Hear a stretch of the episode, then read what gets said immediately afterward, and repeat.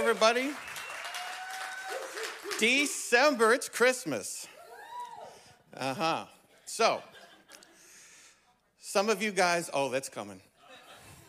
Some of you guys are probably here and, and you're excited to see the decorations, and you've been here for October, you're listening to Christmas music, and, and this is just your time of year. And there's a few of us that are like, okay, maybe we should get the tree maybe on the 15th.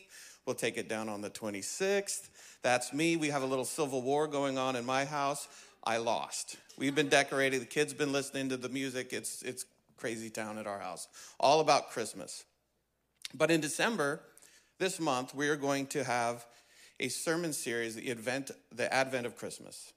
And so we're going to do the next few weeks. We're going to look at, at, at Jesus, the birth of Jesus, and, and, and just look at different things of, about leading up to Christmas, and things on hope, which is what we're going to talk about today. Faith and joy. And we're going to end on peace on Christmas Eve. But I, I, we're going to get back to Acts, and we're going to start that back in January. There's a lot of fruit from that series. We're going to keep at it, but but we just wanted to pause just for a second and, and look look at Jesus here in the next few weeks uh, through the eyes of hope and peace and joy and faith. And speaking of hope, uh, we've we've announced a couple weeks ago about our our project Restore. A lot of people, you guys have been given generously. The community has been given generously. I can say that we have raised over $100,000 for Project Restore, and that is awesome. Uh, so every year, what we do is we try to find a need and meet it in the month of December. And so Project Restore is going to be that as well. So our, our, we usually have a giving tree, but what we're going to ask is if you would like to give extra beyond your tithe and offering, we're going to we're going to put all that money to Project Restore. Now, in the past, what we've done is we found a single mom or something that that that that wouldn't have Christmas if, if we didn't step in, and and we decided we're going to do Project Restore this time. But but that is also our heart for a church. So if you know a family that wouldn't have Christmas unless someone stepped in, we we want to be that church that steps in. So can you contact us? Email admin at nsebellingham.com. Let us know about that. But we have a very generous donor.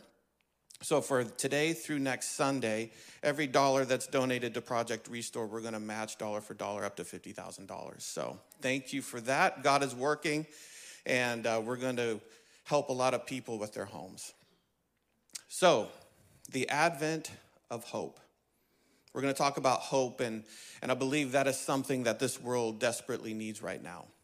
I think this county needs that right now. But before we unpack hope, we, we should really understand what Advent really means. So, Advent is, is what we look at in the next few weeks as we lead up to, to Christmas. And, and, and what we do is we look at with anticipation about the arrival of Jesus. So, that's what Advent, the word Advent means it means arrival. And so, what we do is, is, is we're going to spend through the lens of hope and joy and peace and love, we're going to look at the arrival of Jesus. And we look back at, at the first arrival, which was when he was, was born in a manger in Bethlehem. And, and we look at the birth of Jesus with, with excitement and gratitude and joy.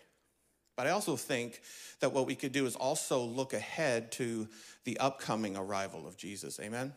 The second coming. And I believe that, that some of us, and myself included, can actually grow in that area of being ready and excited and expectant of the return of a Savior. I mean, you, you think about a kid at Christmas time and on Christmas Eve, he's, he's joyful, he's excited, he's, he's so happy for the day and, and everything that's going around. But, but his excitement is really rooted in what's happening tomorrow. That's what gets him excited. His excitement for today is about the expectation of tomorrow. And I think that a lot of us can kind of borrow from that illustration and live our lives like that today as Christians. But sometimes we live the opposite. A lot of us, we live with no excitement today and, and very little hope for tomorrow. So we're going to get into that a little bit more. But, but as Christians, that, that shouldn't be our story. Continually living defeated and, and demoralized or upset or just with no contentment at all, no hope. But I think we would have hope if we understood exactly what was coming to us, if we knew what tomorrow really brought. I mean, if you're a follower of Christ here this morning, I want to read something that's awaiting you. And if you're here and, and you were brought here under protest, or you're a skeptic, or you don't identify as a follower of Christ, I want to say if you're watching on, online or, or here this morning, that this could be your tomorrow as well. But Revelation 21 4, take this in because this is what this is your tomorrow. He will wipe away every tear from their eyes, and death shall be no more. Neither there shall be mourning, no crying, nor pain anymore, for the former things have passed away. This is why we can have hope today. This is why we can be excited today and expectant and looking forward to the return of a Savior. See, the effects of sin, things like sorrow and pain and death and sickness and guilt and shame, that can be all gone forever. Because that's what's going to happen for us. That's why we're celebrating Advent, and that's why we have a, we can celebrate an arrival. Because Advent really is about past, present, and future. It's, it's remembering the birth of Jesus that happened in the past, but it's also welcoming God into our lives today in a present. And then we look forward with expectation for the return of our Savior. So, through that lens, we're going to talk about hope. And what, what are you hopeful for this Christmas season? See, our hearts are long, long to, to, for hope. And so, what are you hopeful? Some of us, we just want what's on our Christmas list. We hope we get that. I hope my kids will come home this year. Some of you, I hope that, that, that maybe I get a bonus at the end of the year so I can buy some presents for people that I love because it's been a really tight year. Some people, they hope that my grandma isn't lonely, or my dad stays sober, or, or my friend will come to church with me, or, or the house will just be full of people for the first time in a long time. But the thing about Christian hope, with biblical hope, hope doesn't equal happiness. That's two different things. See, happiness is fragile. And I could tell you a story the last couple weeks about the fragile of happiness. See, I was it was the day after Thanksgiving, and I had my family around me. My son and my daughter was home from Florida, and my wife was here, and we were in the living room, and I turned on the TV, and I watched the Apple Cup. Historically, not a very fun moment for me. But I watched that thing with pure joy and happiness this year. The Cougs beat down the Huskies. I was grinning ear to ear. It's been eight long years. And happiness was in the home of the Morgans. Fast forward to Monday Night Football. The Seahawks are playing a team that doesn't have a name. And it looks like they forgot how to play the sport. And misery came to the Morgan house that night. Happiness is elusive our hope is not based on circumstance. The truth is, we live in turbulent times and, and we have a global pandemic and we have political controversy. Closer to home, we have rainstorms and floods and, and people, houses are, are, are, are destroyed. And at times like these, it seems like our emotions are, are, are just kind of going back and forth, like in the waves. And, and it's like, and especially this time of year. November, December, the holidays, the highs seem so much higher and the lows are so much lower. Our emotions are just extreme. And if we ever needed an anchor for our soul, this is the time. And I believe hope is that anchor. And how do you find hope when there's things seem hopeless? Well, hopeless hope hope is not this worldly wish. It's not wishing that something will happen but it's actually having that confidence, knowing that what tomorrow's going to bring. Because we can wish for a whole lot of things and things don't happen, right? We can wish for a whole lot of things and, and maybe they will and maybe they won't, but the, the biblical hope is the confidence that it will. So, what do you wish for that, that doesn't happen? Let's just spitball something. Let's just try to pull something out of the air with not even thinking about it all. Let's say you wish they would cancel the Hallmark channel during Christmas. Now, I have been up here for many years. Every Christmas time, I say something negative about Hallmark. And I told myself I wasn't going to do it this year because, you know, every year, I mean, this year's been a tough year. If you like that stuff and that makes lets you escape and it's fine. So I'm not going to say much, but I wish that they would cancel the, the Hallmark channel during Christmas because here's the thing, and we all know the story. I mean, it's the same story done 20 different times a year. It's the, the career woman in the big city, the CEO comes to the local small town farm thing and and she goes and she's there to save the family christmas tree festival from being destroyed or something i don't know. And and so there's an unemployed plumber and the unemployed plumber really likes the girl and she doesn't like them for most of the time until the end when he actually she actually does. She says will you marry me? She says yes. And the snow falls the dog barks and everybody giggles. End of the movie.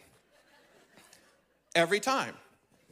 Don't you wish once they would just change the ending?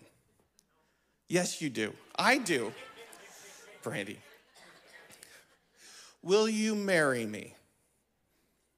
No. Why would I marry you? I've worked my tail off going to school, building a career, building a life. I've come here, I've been here two weeks.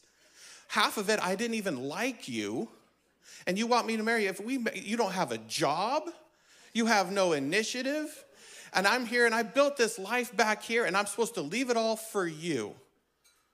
Marry you, I'll be homeless in a, in a year and a half. Yeah, but I'm sensitive. Take your sensitivity to Haggen, see how many bags of groceries you come out with. By the way, I forgot to tell you, sermon title for today. There's no hallmark in heaven. It's a sermon of hope.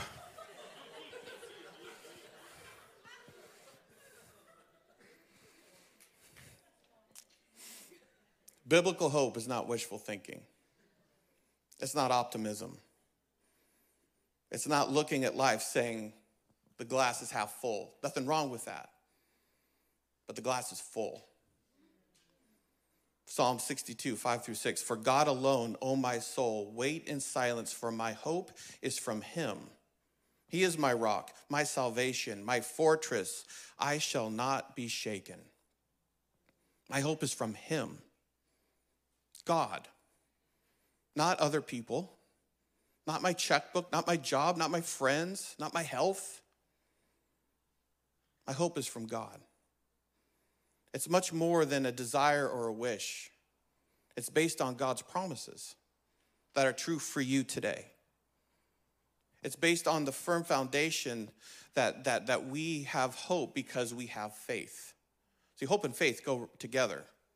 Hebrews 11, 1. Now faith is the assurance of things hoped for, the conviction of things not seen. See, faith and hope, they just go hand in hand.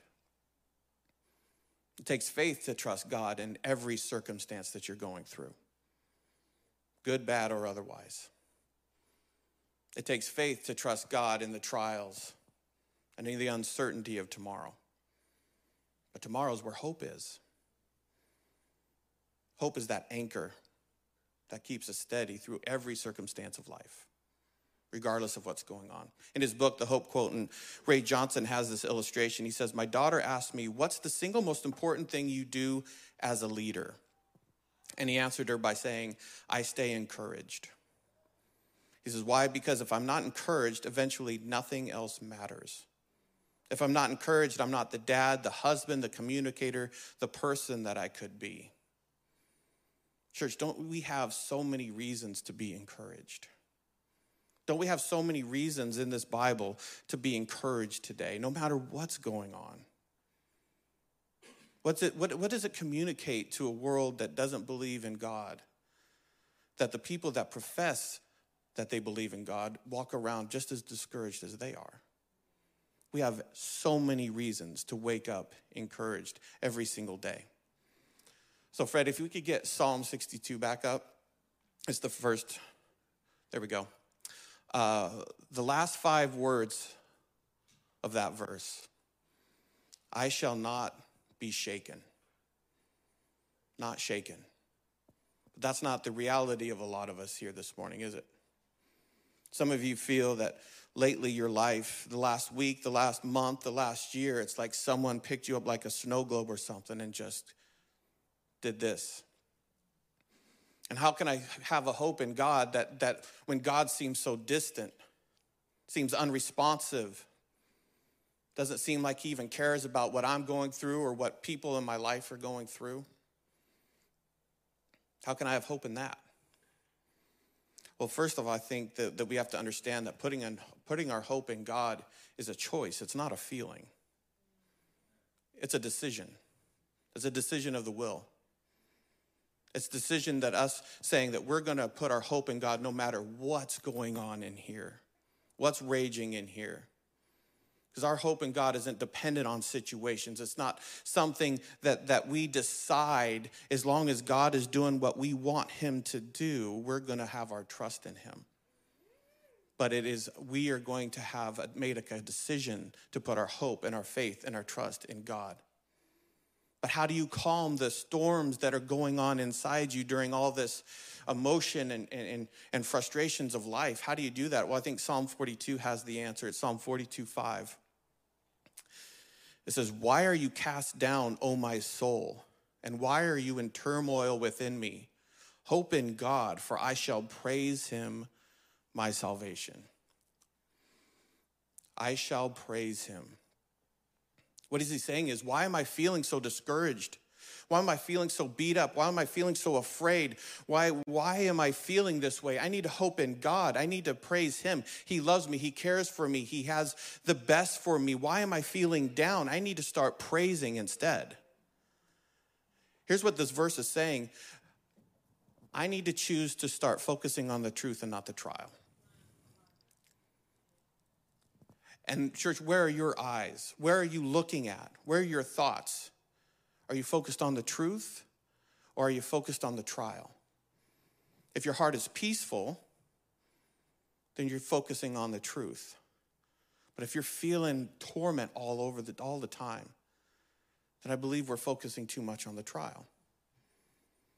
What you think might happen in your life, what do you think might happen in my life if we made this determined decision to praise God when things look dark and hopeless in our life? We're going to praise him anyway. Because I tell you, there's power in praise. When you choose to praise instead of be down, and, and that's the key word choose to. Again, it's a decision.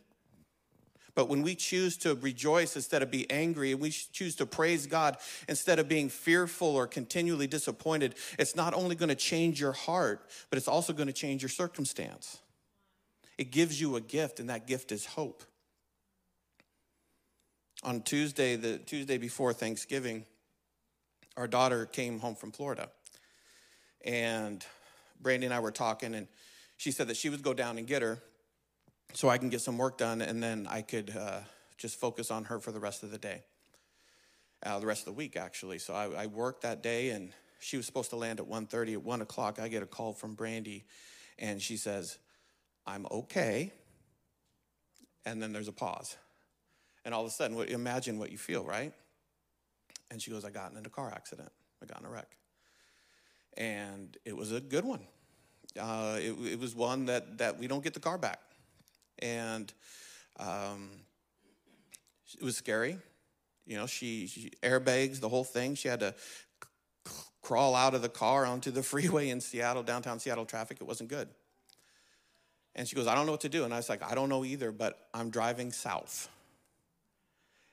And I, I, was praying before for, for Nicole to land safely, for Brandy to be safe. And, and the first couple of minutes of the drive, I was just all over the place, you know, like, what do we do? What are we going to do here? And what are we going to do there? What do we, you know? And then all of a sudden, I just decided to praise God because God answered my prayer. I got a call from Nicole. She's hilarious. She's like, this is a problematic situation.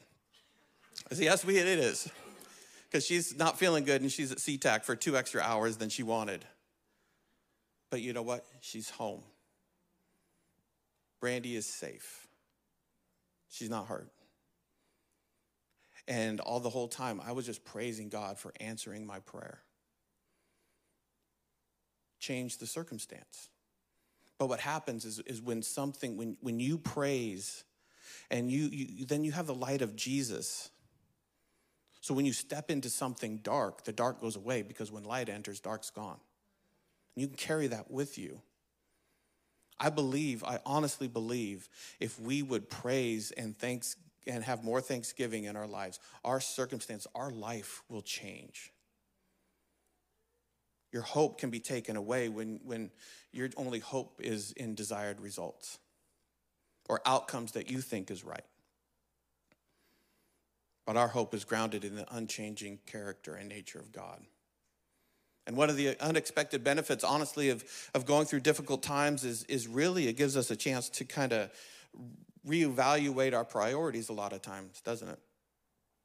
When I heard, I'm okay, but work didn't matter, nothing else mattered. The only thing mattered was her and my daughter and getting to them as quickly as I could. It changes what you value. And if you're here today and you're discouraged and you're frustrated, you're going through a trial, can I say that today is not the end of the story? What you're going through today is not the end of your story. There's hope for tomorrow. Jeremiah 29 11.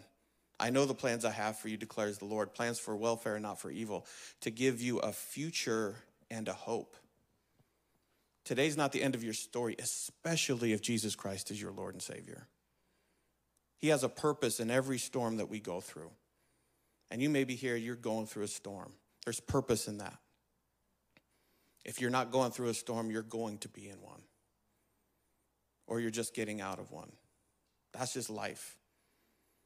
But the struggle, the place where you're struggling the most, the place, the storm is, is if you look, if you if you take a step back and look for God, that is the place He's going to reveal Himself the most.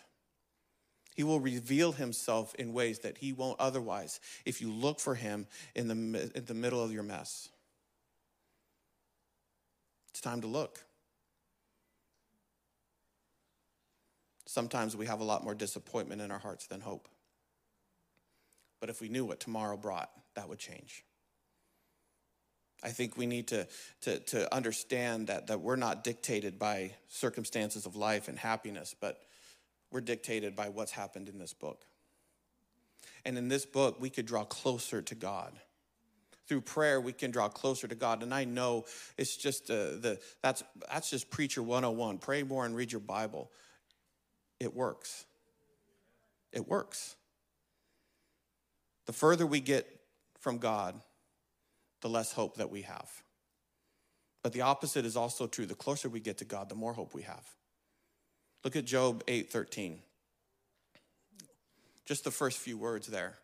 Those who forget God have no hope.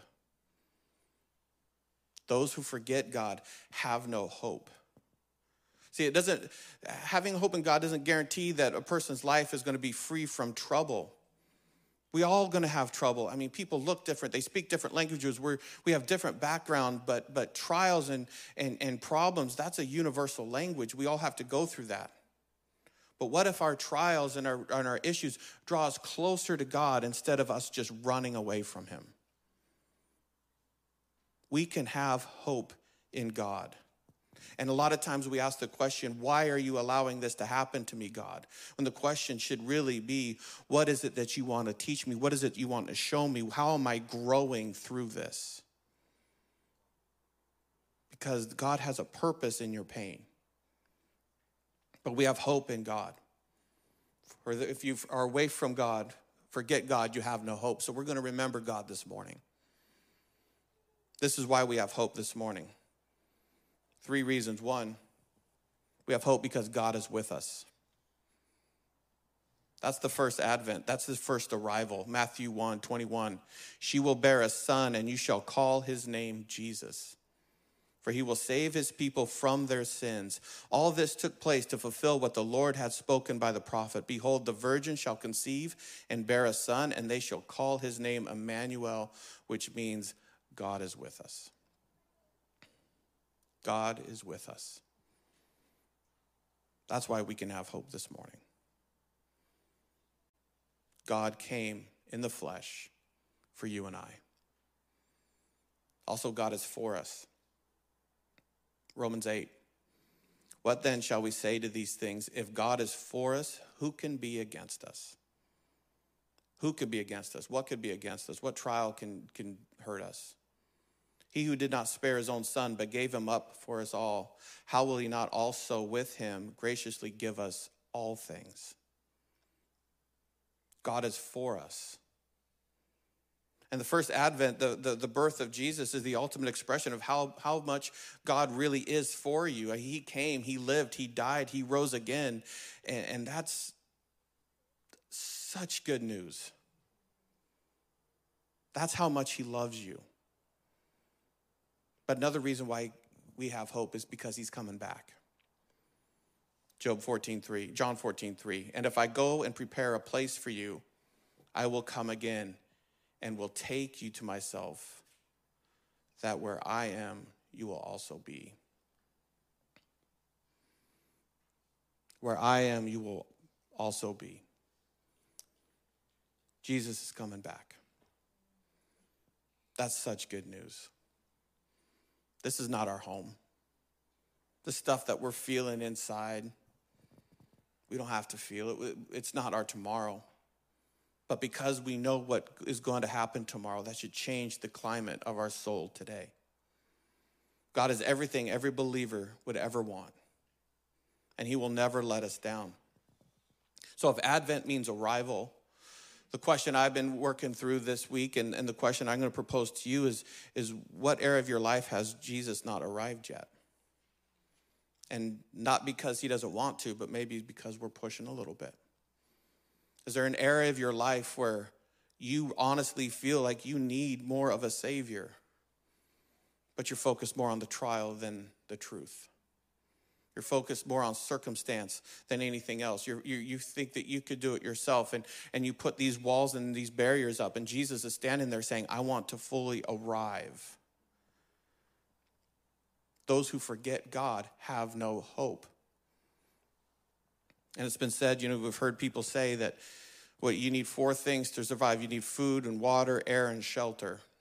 If you have those four things, you can survive life. I believe you got to add hope to that, don't you? Because without hope, it's really, really hard to live. And some people decide not to live anymore because of their lack of hope. And a lot of us have hurt because of that. We need to get encouragement and hope right here. Because if you're far away from God, you have no hope. With God, we have everything. A lot of times we look at our future and we, with uncertainty and doubt and fear. And, and a lot of times I think if, if we could solve that problem if we just read this book and look back and see what God has already done.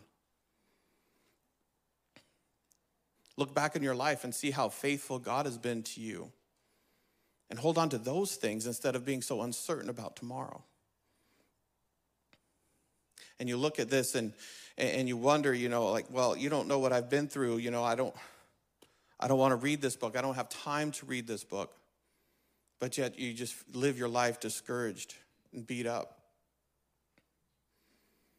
If you feel like you're struggling and discouraged, I would say read this book. Look backwards and look at what a faithful God can do. You'll see a God that raises dead people. He, he, he splits the ocean. He, he does so many things, and that God is for you. And you say, well, I, I got, I, I did life so wrong, and I'm, I'm going through what I'm going through because of the mistakes I've made and stuff like that. This book isn't filled with a bunch of good people who got it right and just lived a blessed life. This book is about a faithful God who made it right for a bunch of people who got it wrong.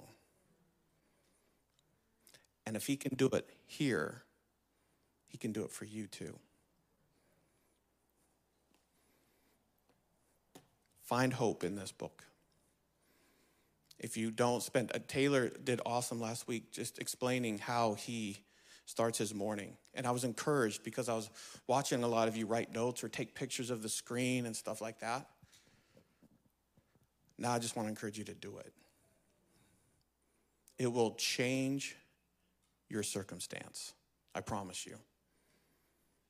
And then you can show the world what it looks like to have hope when everyone else is hopeless.